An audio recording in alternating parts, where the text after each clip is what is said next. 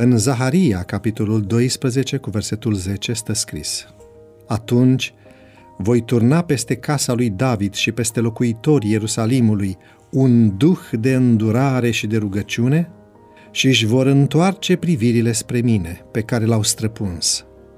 Îl vor plânge cum plânge cineva pe singurul lui fiu și îl vor plânge amarnic cum plânge cineva pe un întâi născut.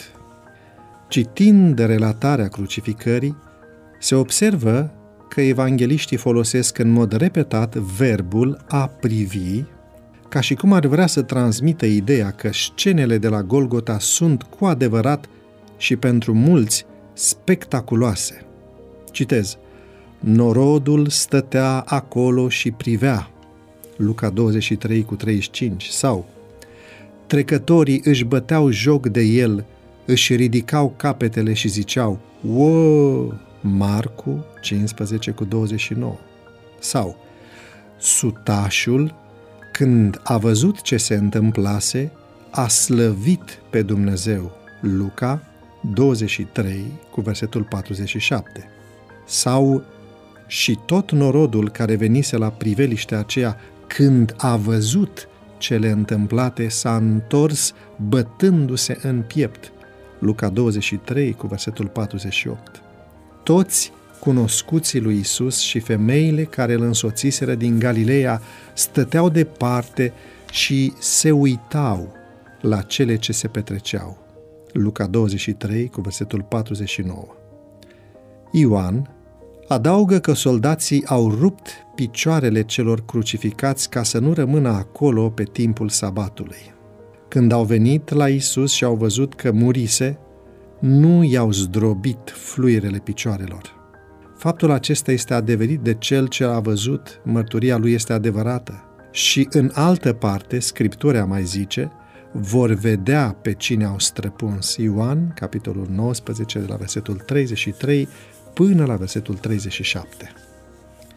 Privirile de ură și dispreț ale unora, privirile de compasiune și durere ale altora, privirea de pocăință și de credință a tâlharului bun, privirile curioșilor avizi de senzații sau privirile furișe ale celor ce treceau, Ioan spune că au fost împlinirea profeției lui Zaharia: își vor întoarce privirile spre cel pe care l-au străpuns. Cine au fost cei care l-au străpuns în coastă pe Mântuitorul?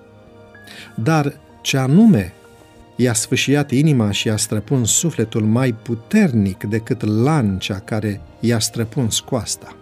A fost păcatul lumii, răutatea oamenilor. Toți ar trebui să privim la cel crucificat. Totuși, profeția lui Zaharia nu și-a atins împlinirea la Calvar. Ioan vorbește despre o împlinire viitoare mult mai generală și grandioasă, când Iisus va veni pe nori.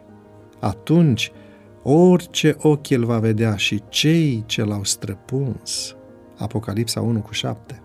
Fiecare îl va privi pe Iisus la revenirea sa, așa cum l-a privit pe Iisus crucificat.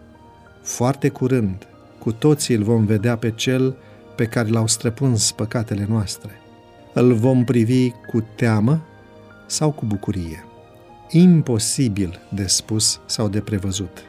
Să privim astăzi la Mântuitorul țintuit pe o cruce cu credință, cu dragoste și speranță, iar la revenirea sa vom primi viața veșnică. Devoționalul audio de astăzi ți-a fost oferit de site-ul devoționale punct ro în lectura pastorului Nicu Ionescu. Îți mulțumim că ne urmărești!